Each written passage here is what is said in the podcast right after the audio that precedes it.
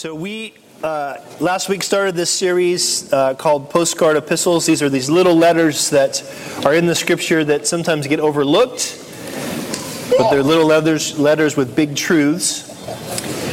And today we're focusing on, well, last week, today, and next week we're focusing on this little letter that Paul wrote to his friend and brother Philemon. Talking on the theme of being transformed by gospel love. So, Philemon, the whole book is, the whole letter is only 25 verses. So, I'm going to read the whole letter again as we did last week. And then we're going to look at verses 8 through 16 today. So, Philemon, I'll read the whole letter, and then we'll pray. And we'll get into verses 8 to 16. Paul writing, Paul, a prisoner of Christ Jesus, and Timothy, our brother, to Philemon, our beloved friend and fellow laborer, to the beloved Apphia, Archippus, our fellow soldier, and to the church in your house. Grace to you and peace from God our Father and the Lord Jesus Christ.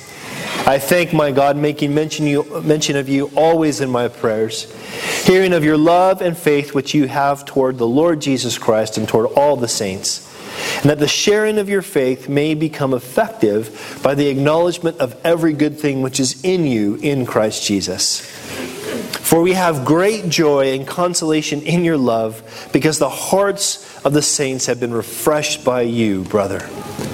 Therefore, Though I might be very bold in Christ to command you what is fitting, yet for love's sake I would rather appeal to you, being such a one as Paul the aged, and now also a prisoner of Jesus Christ. I appeal to you for my son Onesimus, whom I have begotten while in my chains, who was once unprofitable to you, but now is profitable to you and me. I am sending him back. Uh, you therefore receive him that is my own heart, whom I have wished to keep with me, that on your behalf he might minister to me in my chains for the gospel. Without your consent, I wanted to do nothing, that your good deed might be might not be by compulsion, as it were, but voluntary. For perhaps he departed for a while for this purpose, that you might receive him forever no longer as a slave, but more than a slave, a beloved brother, especially to me, but how much more to you, both in the flesh and in the Lord. If then you count me as a partner, receive him as you would receive me. But if he has wronged you or owes you anything, put that on my account. I, Paul, am writing with my own hand, I will repay. Not to mention that you owe me even your own self, besides. Yes, brother, let me have joy from you in the Lord. Refresh my heart in the Lord. Having confidence in your obedience, I write to you, knowing that you will do even more than I say.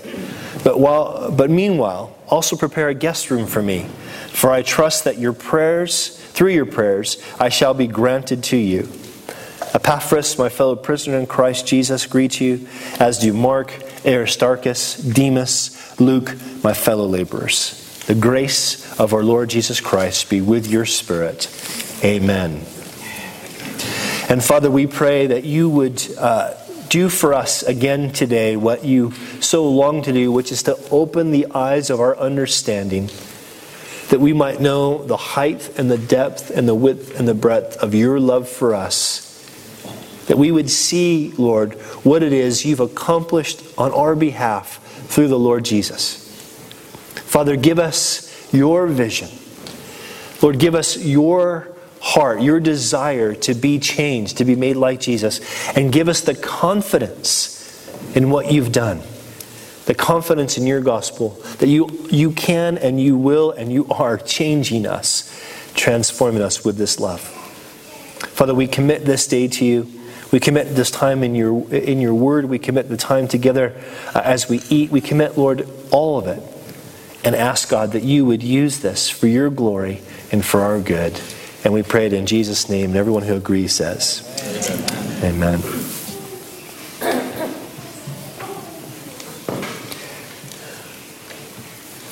The gospel changes people. It really does. God wants to change us. God wants to take what is broken and make it whole. God wants to take what is lacking and fulfill it. God wants to take what is unloving and make it loving in the same way He is loving. God can do that, and God does do that. Looking at this little letter, this very personal letter, we see a great example of this.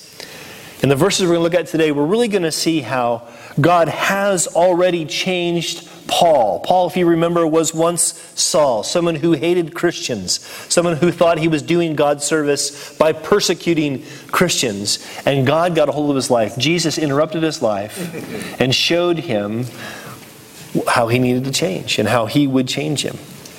And did God change Saul? So much that he began to be called Paul. So much so that he began to preach the Jesus that he used to slander and blaspheme. So much so that he began to love the people that he used to hate and persecute. And Paul, who had been changed, is writing this letter to Philemon, who he's seen God has changed, in reference to Onesimus, who he has now seen God is changing. And so, this whole section, especially, this whole book, this whole letter, but this whole section especially, is about how gospel love changes people. What does that change look like? And it's important for us to know what that change looks like because when we know what that change looks like, we can say, All right, Lord, I want to cooperate with your Holy Spirit and I want to see that change in my life. I want to say this, I want to see this take place. I want to be transformed. And so we, we, we, get this first section in verses 8 to 11, and we see that Paul is really testifying to the change that he's seen in Onesimus, this runaway slave whom he met in Rome, or at least connected with in Rome. And we pick it up in verse 8, and Paul says, uh, he says, Though I might be bold, he writes to Philemon, though I might be bold in Christ to command you what is fitting, yet for love's sake I'd rather appeal to you. So, so Paul is, is approaching Philemon and he's saying, Listen, I'm not ignoring the fact that I'm an apostle, a sent one of Jesus, and therefore I have the authority to command you to do what Jesus says we should do. I, I have that authority. He says, But I don't want to come to you in that authority. I want to relate to you as an equal.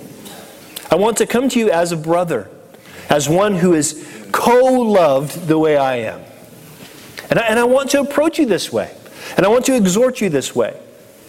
And this is really important because this, this gospel love that we talk about, this love that was demonstrated, that was made accessible to us through the work of Jesus, this love does something amazing. This love changes our status. Now, in our day and age, when we're always about equality, we're always griping about how unequal things are, and there's a good place for that. We really don't, though, have a clue about how unequal things can be. In the first century, there was such a divide between not just rich and poor, but slave and free, Jew and Gentile, Hellenist and Scythian. There were so many divisions, so many differences, that, that it was just the way Rome kept its peace was by what they called the Pax Romana, which was like peace by force. Mm. That was the only way they could keep the Roman Empire together, by, by might. And yet, Paul, even though he has a spiritual authority, says, Look, I don't want to keep this thing together. I don't want to pursue a unity or a love based on my authority in Jesus. I want to do it based on the love of Jesus that you and I both share. This is really important for us to think about. Because the change that he brings in us is a change that brings an equality of status. And so, because Paul is going to ask Philemon, the slave master, to treat the slave as his equal, he comes to Philemon as an equal. And, and, this, is, this is scriptural. This is gospel. This is what the Bible says. Paul says it this way in Galatians chapter 3. He says, For we are all children of God, listen, through faith in Jesus Christ. So it's in believing the gospel that we become God's kids. It's not an automatic thing. But we're all children of God through faith in Jesus Christ, and all who have been united with Christ in baptism have put on Christ like putting on new clothes. Listen, there is no longer Jew or Gentile, slave or free, male and female, for you are all one in Christ Jesus.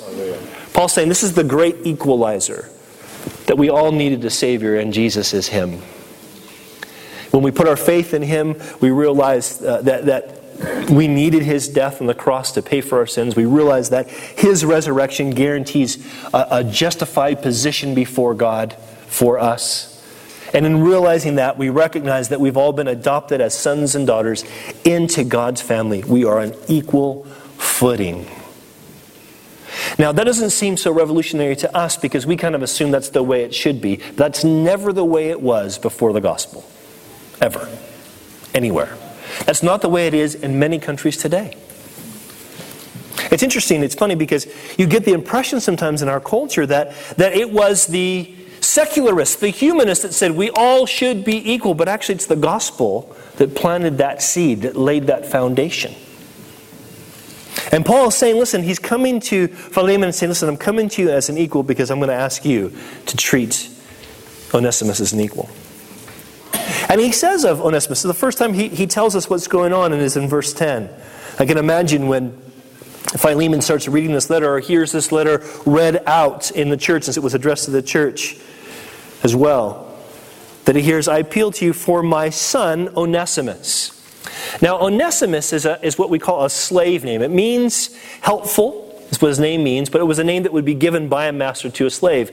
Names are important in Scripture because names show who has authority over you. God names things, and then, then God has authority. God told Adam, Name the animals because we are to have dominion over the earth as stewards to take care of the earth. Naming is important. So, uh, uh, in this culture, uh, a master would name his slave, kind of saying, Now I have authority over you, and this is what I expect you to be. And so it was a very common name to be called helpful because I want you to be helpful. And I can imagine when Philemon hears the name Onesimus, he's like, oh no, Onesimus. Because we get the indication that we'll see next week that, that Onesimus cost Philemon something, that Philemon had a loss.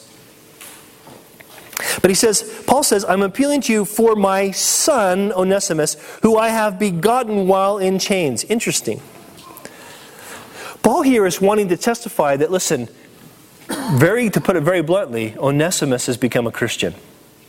Now, we don't know the details here. We don't know if, if um, Onesimus left because he stole something and he, was, he knew he was going to get caught, and so he was afraid, so he left. And he happened to bump into Paul when Paul was in Rome writing, uh, in prison, writing this stuff.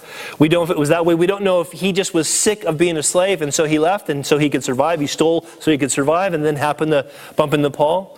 We don't know if he actually stole on, if he, when he did steal something that he left, he went to Rome and thought, I, I don't know what to do. I'm afraid I'm going to get caught because you got to know if a slave ran away, it could, it could be really bad for him. He could be killed, he could be beaten, he could be branded on the forehead. Not a pleasant thing to happen.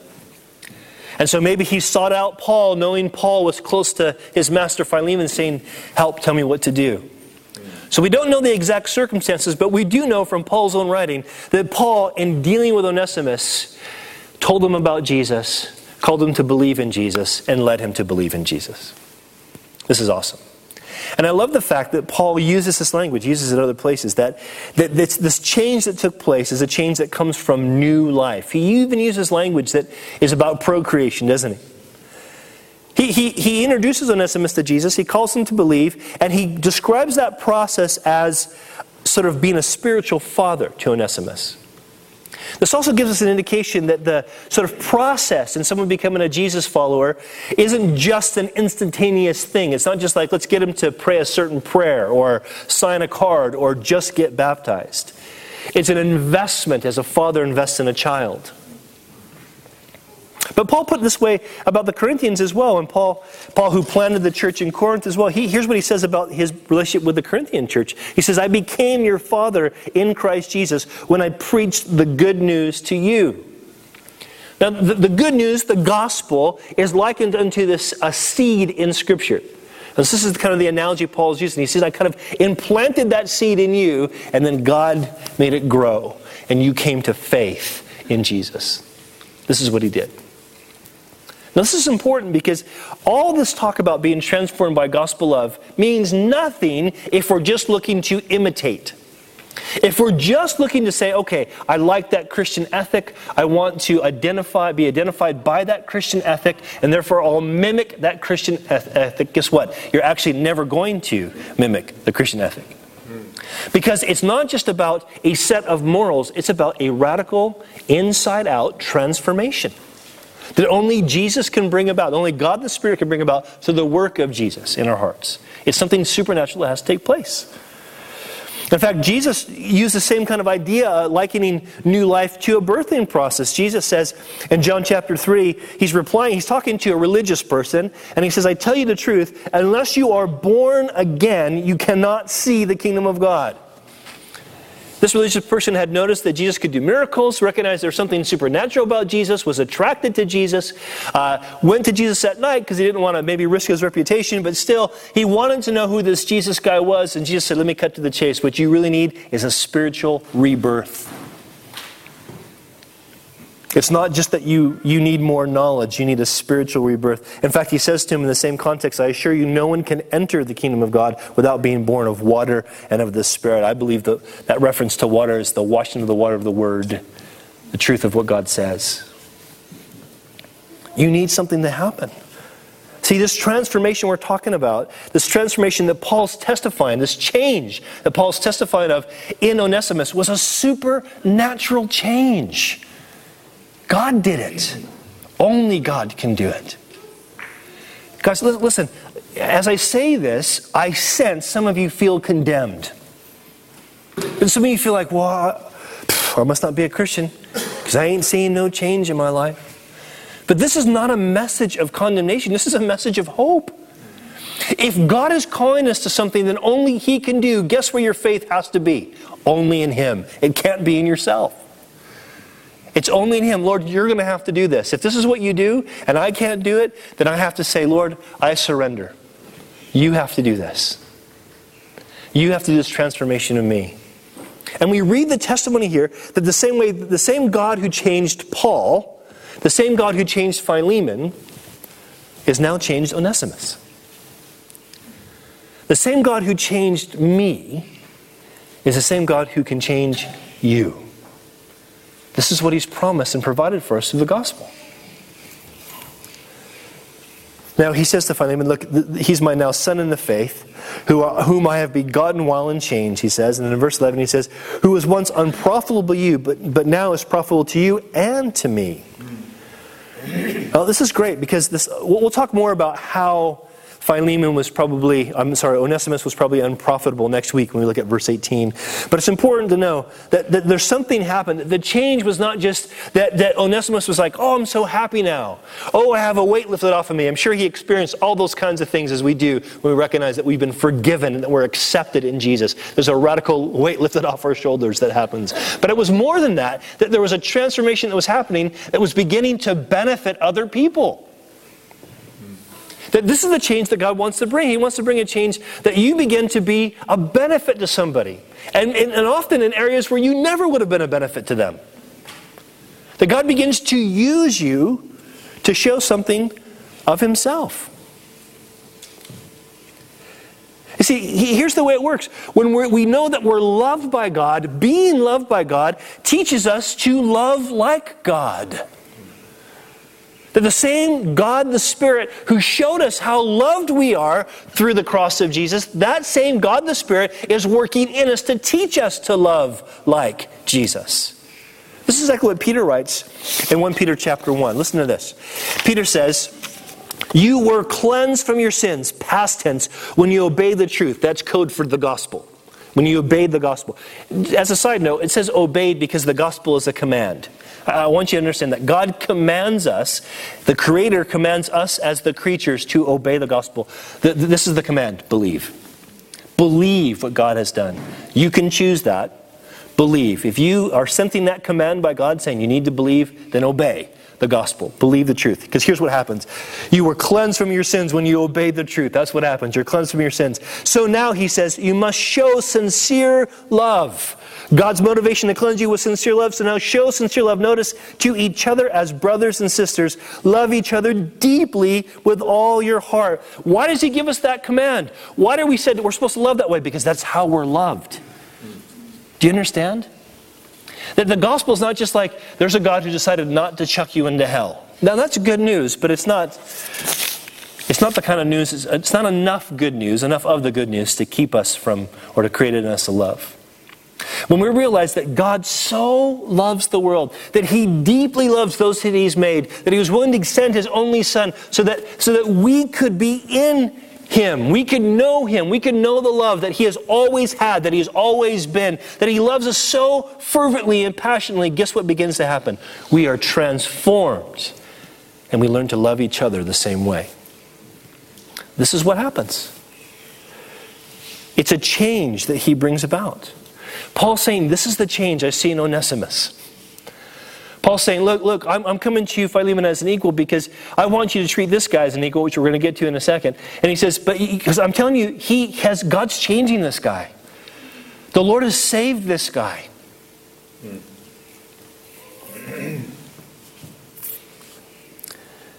then in verse 12, Paul begins to appeal to the change that he already sees in Philemon. He first says, okay, Onesimus has changed. In a sense, you get a, you get a sense that he's saying, hey, Jesus is changing Onesimus the way he changed you. And he appeals to that change he knows is in Philemon. In verse 12, here's what he says I'm sending him, uh, I'm sending him back. You therefore receive him, that is my own heart. Now, the word for heart that Paul uses there is not that Greek word cardia that means your innermost being. It's a word that it's often translated, can be translated my own bowels, which sounds gross, but it's the idea this is the seat of your feelings. You know, like you have a gut feeling kind of a thing. But it's more than that. It's where compassion comes from. And in a, in a sort of first century understanding, that's the way they would describe the feeling of compassion or affection, strong affection towards somebody. So that when, when Paul says, Look, he's my heart, Paul says, Man, I love this guy. He's not ignorant that, uh, that Onesimus has wronged Philemon, but he says, I love this guy. Take this guy in just like that. In fact, when he says receive him, it doesn't just mean let him come back, you know, don't beat him. It's, and it's a stronger word than that. It's a, it's a word that means receive him back into fellowship, welcome him into your home.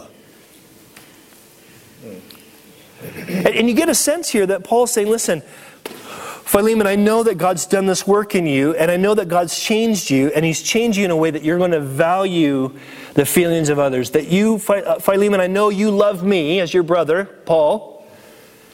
And because I love this guy, that's going to be enough to at least initially motivate you to love this person. You ever been in that kind of situation where you, you, you love somebody, but someone that that person loves you don't like so much? But because you love that person that you love, you think, okay, I'm going to love that person because if, if you love that person, I'll love that person. In-laws. Greg said that out loud. Whoa, okay. Julie's not here, though. You're safe.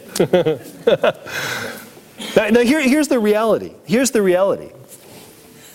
The, the reality is, Paul saying, listen, I, I know, Philemon, that this change has happened in you. He's expecting him to act according to the change that's happened to you. This is a good thing. This is not a guilt trip that he's putting on Philemon. This is an encouragement. He's knowing how much Philemon has changed. He says to him in verse 13, Whom I wish to keep with me, this is now Paul's talking about Onesimus. I wish to keep Onesimus with me, that on your behalf he might minister to me in my chains for the gospel. Now, we don't know exactly again what Onesimus was doing for Paul once he was converted, once he knew Jesus, but he was really practically helpful to Paul. Maybe he was running errands for Paul. We know that he went with the team that began to that took the letter of the Colossians to Colossae. We know that. So we don't know exactly what, what he did, but Paul says, man, this guy's useful for gospel work. And here's what he's doing he's, he's encouraging Philemon to be willing to continue to invest in gospel work. He's assuming Philemon wants to invest in gospel work. He's assuming that Philemon wants to see the gospel go out. Why? Because this is what happens when God changes us. When we believe in Jesus, we want other people to know about Jesus, and we want to invest our resources, time, talent, treasure, into seeing that gospel go out. That's what we want to do. He, he believes that, that, that, that Philemon wants to invest, and he also, Paul also considers that Onesimus is a worthy investment. One of the reasons we don't pass a plate, one of the reasons we don't make a big deal about money, is not because we don't need money. Every organization needs money. It's because we assume that those of you that are Jesus followers want to invest in this church. And the Lord's going to stir you as He's going to stir you to invest in this church to see the gospel go out. We assume that's the case. And we assume if you're not yet a Jesus follower, you don't want to hear us gabbing on about money. And we don't want you to think that's what it is. We want you to think it's about knowing Jesus, not about opening your wallet necessarily. But, but Paul sees that now that Philemon's changed, that, that he says, Man, I know that Philemon's going to want to invest. And he's kind of here hinting, you know, I'm going to send him back to you. But I got to say, this guy's going to be good for the kingdom. He's going to be good for gospel work. I think he's a good investment. But then, verse 14, what does he say? But without your consent, Paul says, I want to do nothing, that your good deed might not be by compulsion, as it were, but voluntary. Now, I love this because, uh, uh you know, Paul wants to honor the choices that Philemon's going to make. Now, at, at, this point, some of you might be thinking, okay, when are you going to talk about the slavery issue? Because are we forgetting that, that Philemon was a, a, a master over slaves and that. Uh, you know, Onesimus was a slave, and wouldn't he just say, dude, set him free? You know, wouldn't he just say that? We're going to talk more about that next week and about the whole issue of slavery because it's a really important issue for us to deal with. But for now, let's just kind of focus on the relationship and remember that, that what's going on here is Paul saying, I recognize that this is your choice, Philemon. It's, it's, it's, it's up to you to do with this what you want to do. He said, I don't want to coerce you. I want to let you make your own choice. Now, this is important because this tells something about the gospel love. Gospel love is not coercive, it's persuasive, but it's not coercive. God doesn't twist your arm and say, Love me or die. God pours out grace on the entire earth. There's a, the theological term is common grace that rain falls on the just and the unjust. God pours out common grace to the world. God gives every good gift and every perfect gift that everyone on this planet experiences that comes from God, whether they acknowledge it or not, because He's good. It comes from Him.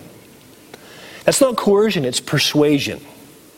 It's God wanting to demonstrate to those He's created that He longs for a relationship with them, that He created them, not because He needs a relationship, but because He knows the best thing He can give them is not a beautiful planet, but Himself. And so He wants to persuade us of that case, of that truth, through the good gifts that He does for us, through the very issues that we have in our life. In fact, interesting, even the bad stuff that seems like this could never be good from God, even the bad stuff, God says, I've done that on purpose to bring you to myself. Acts 17 talks about, uh, Paul talks about that God has pre appointed our times and our seasons and our boundaries that we might grope for God, though He's not far from any of us. So if you're here today and you don't yet know Jesus and you're thinking, I don't, you said this Jesus is good, this God is good, but my life is rubbish right now. Hey, even the rubbishness of your life is God saying, I want you. Paul's saying to Philemon, Philemon, I, I am going to, I trust that God so changed you that you're going to make honorable choices. That you're going to make honorable choices. I don't have to coerce you because that's not authentic love. I can just say, here's what I think's good, why don't you ask God what you should do? This is, this is what the scripture says. Paul has this attitude quite a bit. And 2 Corinthians, and again, dealing with sort of helping the poor in this context in 2 Corinthians 9, Paul says, uh, Each of you should give what you've decided in your heart to give, not reluctantly or under compulsion, but God loves a cheerful giver. He's not expecting them not to give. If you read the context, he's praising them for how generous they've already been. He's just saying, Look, man, I'm not trying to, again, coerce you. I'm just saying, I know God's changing you, so here's an opportunity for you to show that change, to show the gospel love that you've received in Christ. Paul's saying the same thing to Philemon here. He's appealing to the change that's already taking place. No, that's the case. When we say to you, if any of us say to you, hey, would you be willing to, to do this ministry or serve in this team? Would you be willing to help with this situation? No, that's not just because we're so desperate for your help. Sometimes we are. but it's more than that. It's because we see God doing something in you, and we want you to grow in that good transformation that's taking place. So we say, Would you consider serving in this way? It's not coercion, it's persuasion because we see God's started a change that He's going to continue in your life. This is what Paul's, how Paul's treating Philemon. Now, lastly, verses 15 to 16. Now, Paul here, what, what he wants to do here is really highlight the change to the relationship between Onesimus and Philemon because a change is taking place. He says, For perhaps he departed for a while from, for this purpose, that you might receive him forever. Now, Paul's saying, listen, he's, not, he's kind of uh, very diplomatically talking about the fact, in fact, the word he uses for departed is a very kind of minor word. Because the truth is, he probably ran away, but he doesn't use the word for he escaped or ran away. Uh, he was gone for a season. But it's like he's saying, hey, you know what? Maybe this is what God is, Paul suggesting, maybe God sovereignly used Onesimus' bad choice to bring a good change. I'll tell you what, this is the testimony of the New Testament. This is testimony of all Scripture. People make bad choices, God uses the bad choice to bring good for people. People make more bad choices, God uses the bad choice to bring good for people. That doesn't make excuses for us to make bad choices. It just shows that God is so good and so sovereign. He knows how to do. Let me give you a couple examples. You guys know the Old Testament story of Joseph. Great story, the end of the book of Genesis. Joseph is the favored son. His father makes sure all the other brothers know he's the favorite son. The sons get jealous. They beat him up. They sell him to slavery. He ends up being a slave. But he's a very bright young man, so he, he comes to the, to the head slave of his household until his master's wife wants to have sex with him, and then he has to run away from that. He goes in the jail, thinking, God, what's going on? Then God gives him these dreams, and he's exalted to a place where he's second in all of Egypt to the Pharaoh. And then when there's a massive famine in that part of the world, what happens? Joseph's brothers who sold him into slavery come looking for food, and they don't recognize Joseph. He plays with them a little bit. He had a bit of fun. but what ends up happening is when they realize that it's Joseph, they think that's it, we're dead. Because he has all this power. And this is what Joseph says. He says, But as for you, you meant evil against me, but God meant it for good, in order to bring alive, bring it about uh, uh as it is this day, to save many people alive. You meant it for evil, God meant it for good. Of course, the biggest way this happens is with Jesus himself, the gospel himself. Remember when Peter's preaching about Jesus on the day of Pentecost in Acts chapter 2? Listen to this. Peter preaches to thousands of Jews who have just heard these guys all pray in tongues and thinking, what is going on? He, he, he prays and he, or he speaks to them and he says, Fellow Israelites, listen to this. Jesus of Nazareth was a man accredited by God to you by miracles, wonders, and signs. In other words, you can't deny that God did these things through him which God did among you through him, as you yourselves know. This man was handed over to you by God's deliberate plan and foreknowledge, and you, with the help of wicked men, put him to death by nailing him on the cross. But God raised him from the dead, freeing him from the agony of death because it was impossible to, for death to keep its hold on him. Do you see this? What happened? God says, I'm going to send you someone who you cannot deny is from me. But it's my plan that you're going to actually deny him, crucify him, and through that crucifixion, I'm going to provide for your salvation. Because once he's crucified, guess what's going to happen? I'm going to raise him from the dead because he's my only begotten son and he cannot be defeated by death. He will defeat death.